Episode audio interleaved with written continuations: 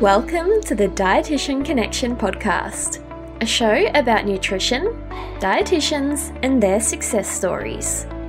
Through our conversations with nutrition leaders, we aim to inspire you, to connect you with like minded colleagues, to innovate and push you out of your comfort zone, to create robust debate, to encourage lifelong learning, and to empower you to create more impact as a dietitian.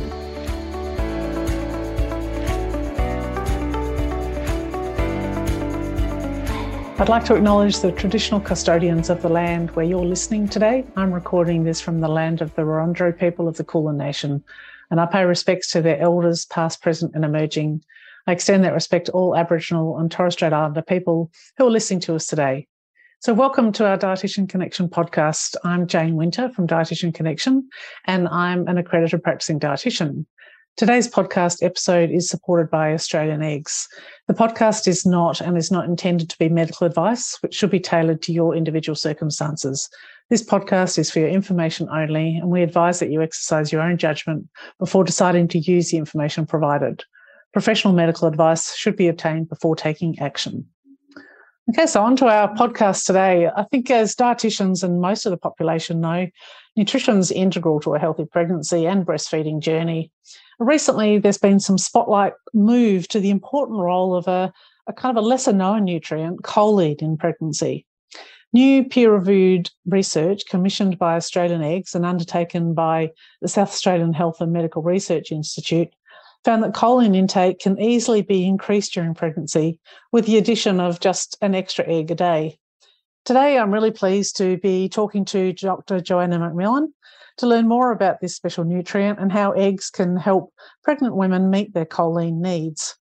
Now, as probably all of you know, Joanna has become one of Australia's favourite and best known nutrition and lifestyle specialists. She's a PhD qualified nutrition scientist accredited practicing dietitian, adjunct senior research fellow with La Trobe University, guest lecturer at the University of Sydney, and a fellow of the Australasian Society of Lifestyle Medicine. She's a keynote and TEDx speaker, which sees her travelling internationally. She's a popular health presenter and a regular on television and radio for almost 20 years. Joanna's an accomplished author of eight books and has written and narrated a series of Audible originals, including Mindful What to Eat for a Better Brain, which was released just in May this year.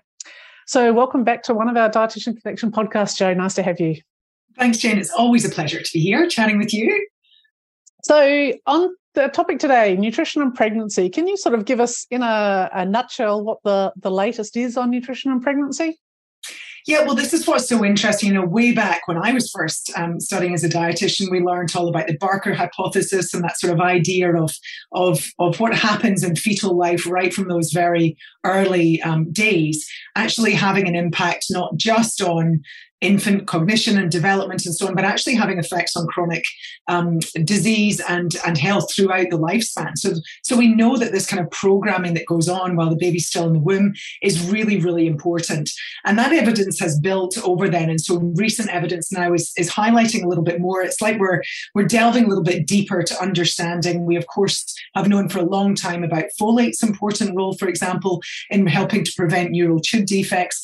Now we're starting to see that actually there's a whole load of other nutrients, including choline, that's the, the main topic of our discussion today, being required for that neural development, for the neural tube development, and especially for the brain uh, development. So, you know, these are nutrients that we understand are important for that development of the child, for the, the infant. But we, you know, we're only starting to uncover what the long-term implications are. So, you know, now more than ever before, we understand that pregnancy and breastfeeding, um, as well as then the life of the child in those early years, is, is absolutely key. Uh, what, what, I think what's great though for dietitians is that this is a highly motivated group of women. Mm. Uh, so it's a really nice group of women to work with. You know that I think uh, most dietitians who have worked with all age groups would agree on this. That you know pregnancy is such a good time to intervene in talking about uh, good nutrition, not just for their, their growing infant, but also for themselves. You know, it's a sort of really key tipping point in women's life. So, th- so this is a great group of women to get involved with. Yeah, and I guess you know a lot of the nutrients that we've heard a lot about um, over the years uh, include iron, folate, vitamin D, as you say, calcium, um, but choline's hasn't had much attention on it, and and in fact, probably a lot of even dietitians don't really know uh, what it does um, or what role it plays. Can you kind of give us a bit more of a story about choline? Yeah, well, I think, you know, it, it wasn't actually officially recognized as an essential nutrient until I think it was the US Institute of Medicine um, in the late 1990s when it was, it was sort of finally understood as being an essential nutrient. And part of the reason for that is that our liver actually does create some choline, but it can't produce enough for our needs. So we need to get some in diet. So it's kind of interesting. It's one of those uh, those nutrients that you know technically isn't a vitamin in that we don't make any of, of it ourselves, but you know it does become essential because we can't make enough, and and our requirements are increased during pregnancy and especially during breastfeeding when you're needing choline for yourself, but also choline to go into the breast milk to, to feed the, the infant. So the, the the the requirements, which we'll come back to talking a little bit more about those requirements, they're actually increased more in, in pregnancy pregnancy and in breastfeeding. So what's it what's it used for? Well, we we know that it's it's required to make the neurotransmitter acetylcholine. So that's in one way that it's involved. But it also plays. Um, I mentioned the neural tube defects. It plays a role in in that uh, neural tube development um, in utero. It's important for brain and the spinal cord development, but it also plays a role in the health of mum. So the health of the placenta, and it's got an involvement in all sorts of of other areas of of. I mean, my my big area of interest at the moment is the brain. Um, and in my, doing the research for my mindful book, I uncovered all this research around choline's involvement in memory and cognition. And so it's got a role in that brain, brain development in the infant, but also for mum in terms of making sure that her brain health is, is um, included. So choline's really recognized as one of those very essential nutrients for the brain. And I certainly put it in my top six or so nutrients that the brain requires. Um, and we know that, of course, the brain also requires folate, it requires other B group vitamin. B group vitamins are really important for the brain throughout life. So is iodine, so is iron, vitamin D that you mentioned. Of course, the omega-3 fats, especially DHA. Um, so that's what's what's the sort of package of nutrients that we start seeing as being especially important for that infant brain development, but but continued, uh, uh, you know, right into old age. Really, these nutrients are needed. So, when um, diet, as dietitians, we might be seeing um, pregnant women as our patients, um, and choline's probably not something that is necessarily high on your list of things that you check off. Um, iron, calcium, all those ones that we've just talked about are. Yeah. Uh, do we know much about whether pregnant women are actually getting enough choline in their diets? Well, that's what this recent research has uncovered, and this is research that that um, uh, is Australian, so it's very specific for Australian women. Um, and what the research is showing, it was re- peer-reviewed research. It's been, uh, it, you know, Australian Eggs provided the funding for it, but it was carried out um, by the South Australian Health and Medical Research Institute, um, and so they've undertaken this, and it and it helps us to understand exactly what the intake is of choline in pregnant and breastfeeding women, um, and and where we need to get to. And what's a little bit alarming is that most pregnant women are falling way short of the what's considered the an adequate intake. So we don't have an RDI in our NHMRC recommendations the recommendation for or for the um, what's considered an adequate intake, the AI, is about 440 milligrams for pregnant women, and it rises to 550 milligrams uh, for lactating women. So during breastfeeding, so and and most women are are are, are taking in somewhere in the region of 250 to maximum 400. So the average is way short, and and that's the bottom line. So you know the the stats they've come up with are 99 percent of pregnant and breastfeeding women are not meeting what's considered adequate. And actually, in doing you know some of my research for Australian eggs, is that actually the European standards put the adequate intake higher. So I think there's a lot we don't know about choline and about the exact requirements that we have. So you know we have to sort of make sure that women are really getting a good quantity to make sure we're covering all bases. Because like other nutrients, some women will need more than others. It's never exactly the same amount. Um, so although that adequate intake is is hopefully covering most women, you know, I, I would sort of just urge caution and keep your eye on this space as to as we grow in our understanding of exactly what choline's doing, where we're getting it from, how well we're absorbing it. And how much we actually need. So it's you know it's a fairly um, I won't say it's an arbitrary, but it's it's you know there, there's more work to be done to really try and find out exactly how much we need. Yeah, so it's it's early days, as with so many of the topics that we're talking about these days. Early days of research, um, as as we're uncovering more information. So, if if dietitians aren't that familiar with choline and requirements and requirements in pregnancy, chances are pregnant women are even less aware of choline. So, how can we get um, pregnant women and lactating women, I guess, as well, to increase their choline intake? How do we address that?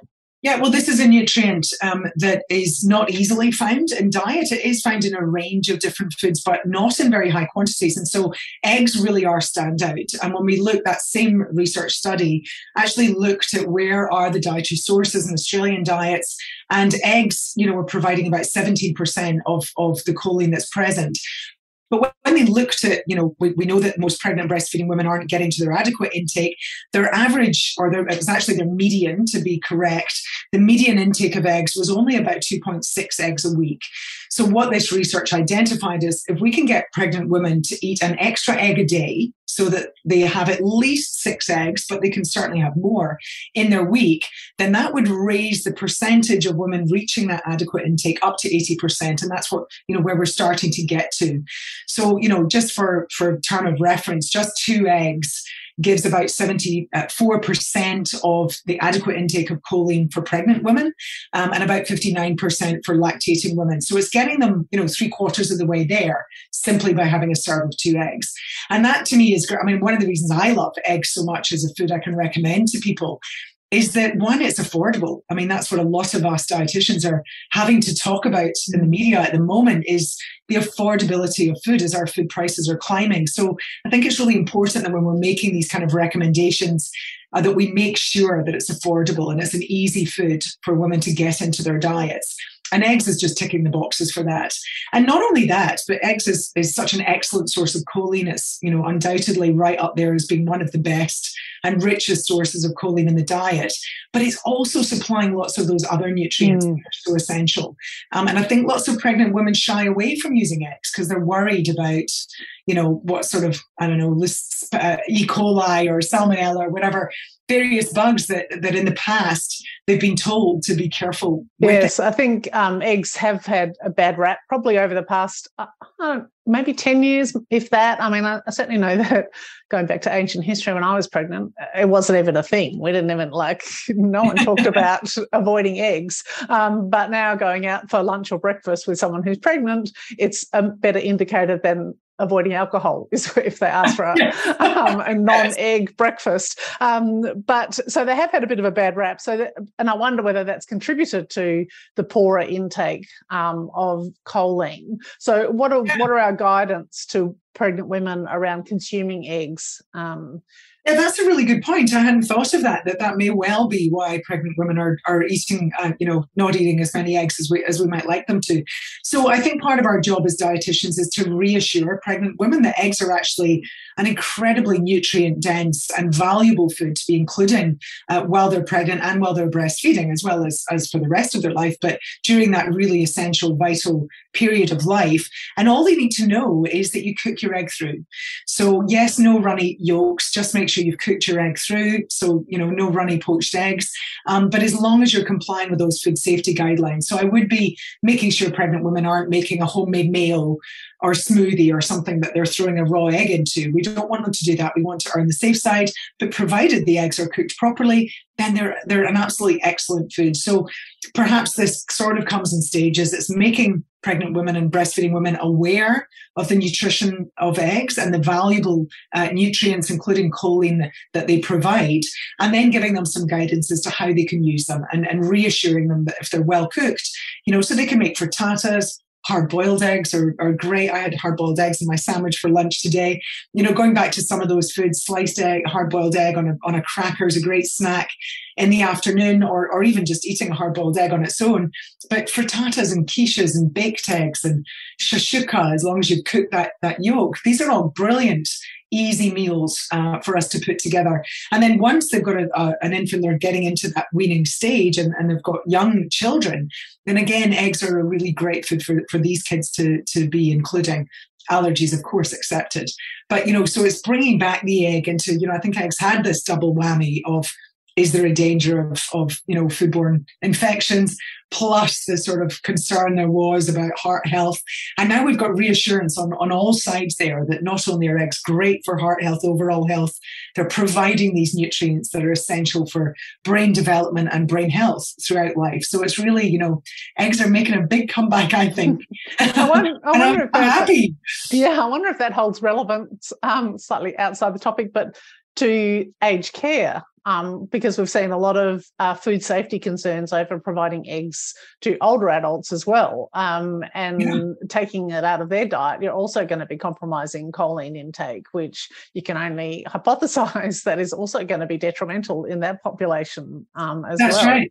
Yeah, oh, well, for sure. I mean, there was no no doubt in my mind reading the research on brain health with with choline, and I wasn't for my book. I wasn't particularly looking at pregnancy. I was talking about brain health especially into later life. And so, yes, it is. It's amazing how this really is a nutrient that has flown under the radar, and we've not given it the attention that it deserves.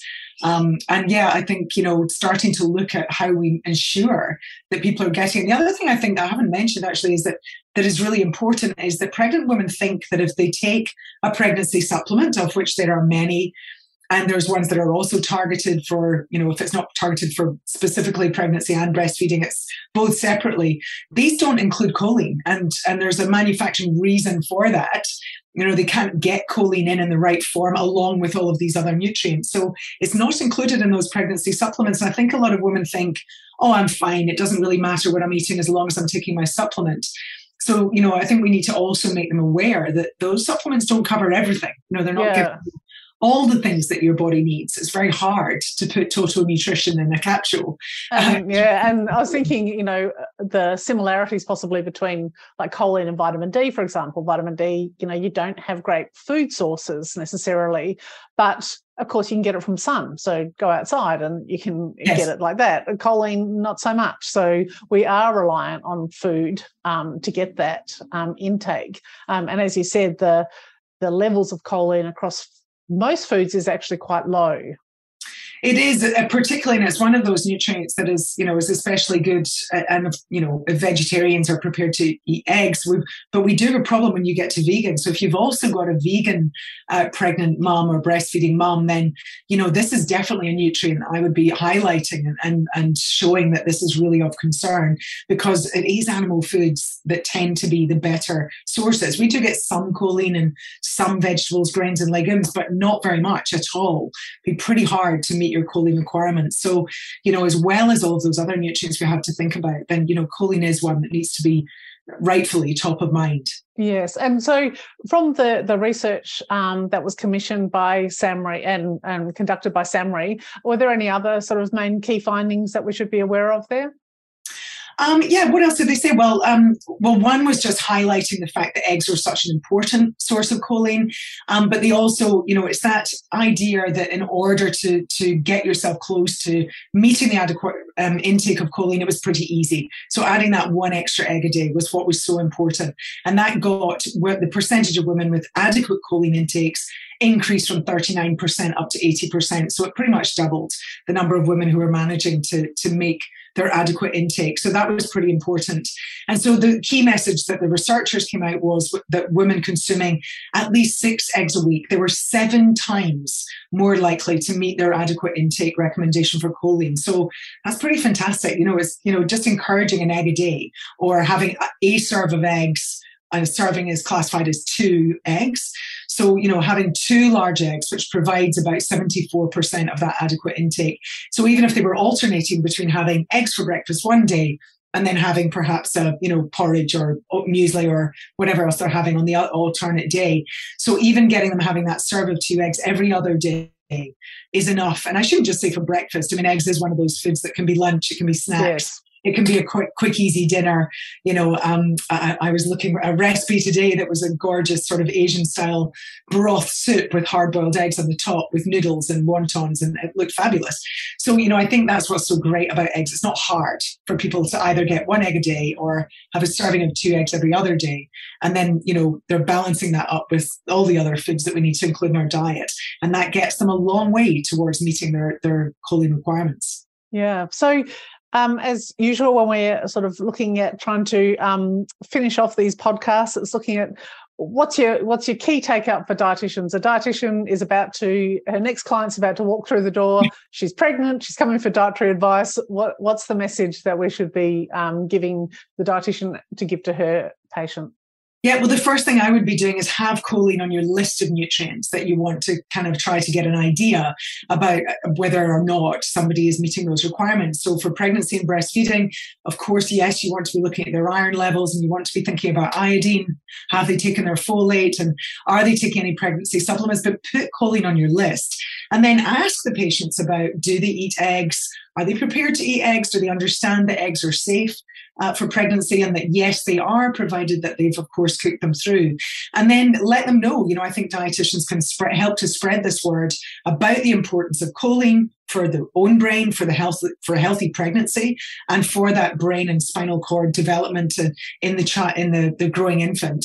Um, and knowing that a serve of eggs gets them, you know, three quarters of the way there to meeting their, their adequate intake, and then making them aware that if they're breastfeeding, they actually need a few more. You know, so I think it's a choline is they have to understand it's an essential nutrient it's required by mum and baby. Um, it's transported in the breast milk. So if they're breastfeeding and they're having a good intake of choline, it ensures it gets through to the child. And they have to get it from their diet because choline is not in the regular pregnancy and breastfeeding multivitamins and minerals that, that are on our market. So that's what's really important for them to understand. And it's, you know, at the end of the day, it's great. Give them resources and and recipes and so on to use eggs so that they feel confident about how many they have to, to get into their week and I guess um, keep an eye out for emerging research because there's bound to be more coming out um, about choline and its function. So um, keep an for eye sure. on, on the literature. So, and we would also um, like to say Australian Eggs um, also have a number of choline resources on their website. So we'll add a link in the show note so that if anyone's listening wants to get more information about those, they can they can have a look at the resources available. But thank you so much for your time today, Joanna. As always, incredibly informative um, and help us to understand another yet another emerging area of research. And we'd also like to thank Australian Eggs for supporting the podcast today. So thanks for your time, Joanna. Thanks, Jane. To get all of the links and resources we discussed in this episode, you can go to dietitianconnection.com slash podcasts. And if you'd like to support the Dietitian Connection podcast, please leave a review and a rating on the Apple Podcast app. Tell us what you thought of this episode, what you learnt, and share your guest requests for us to consider for future episodes. We value hearing from you and we really appreciate your feedback. So please, please hit that review button.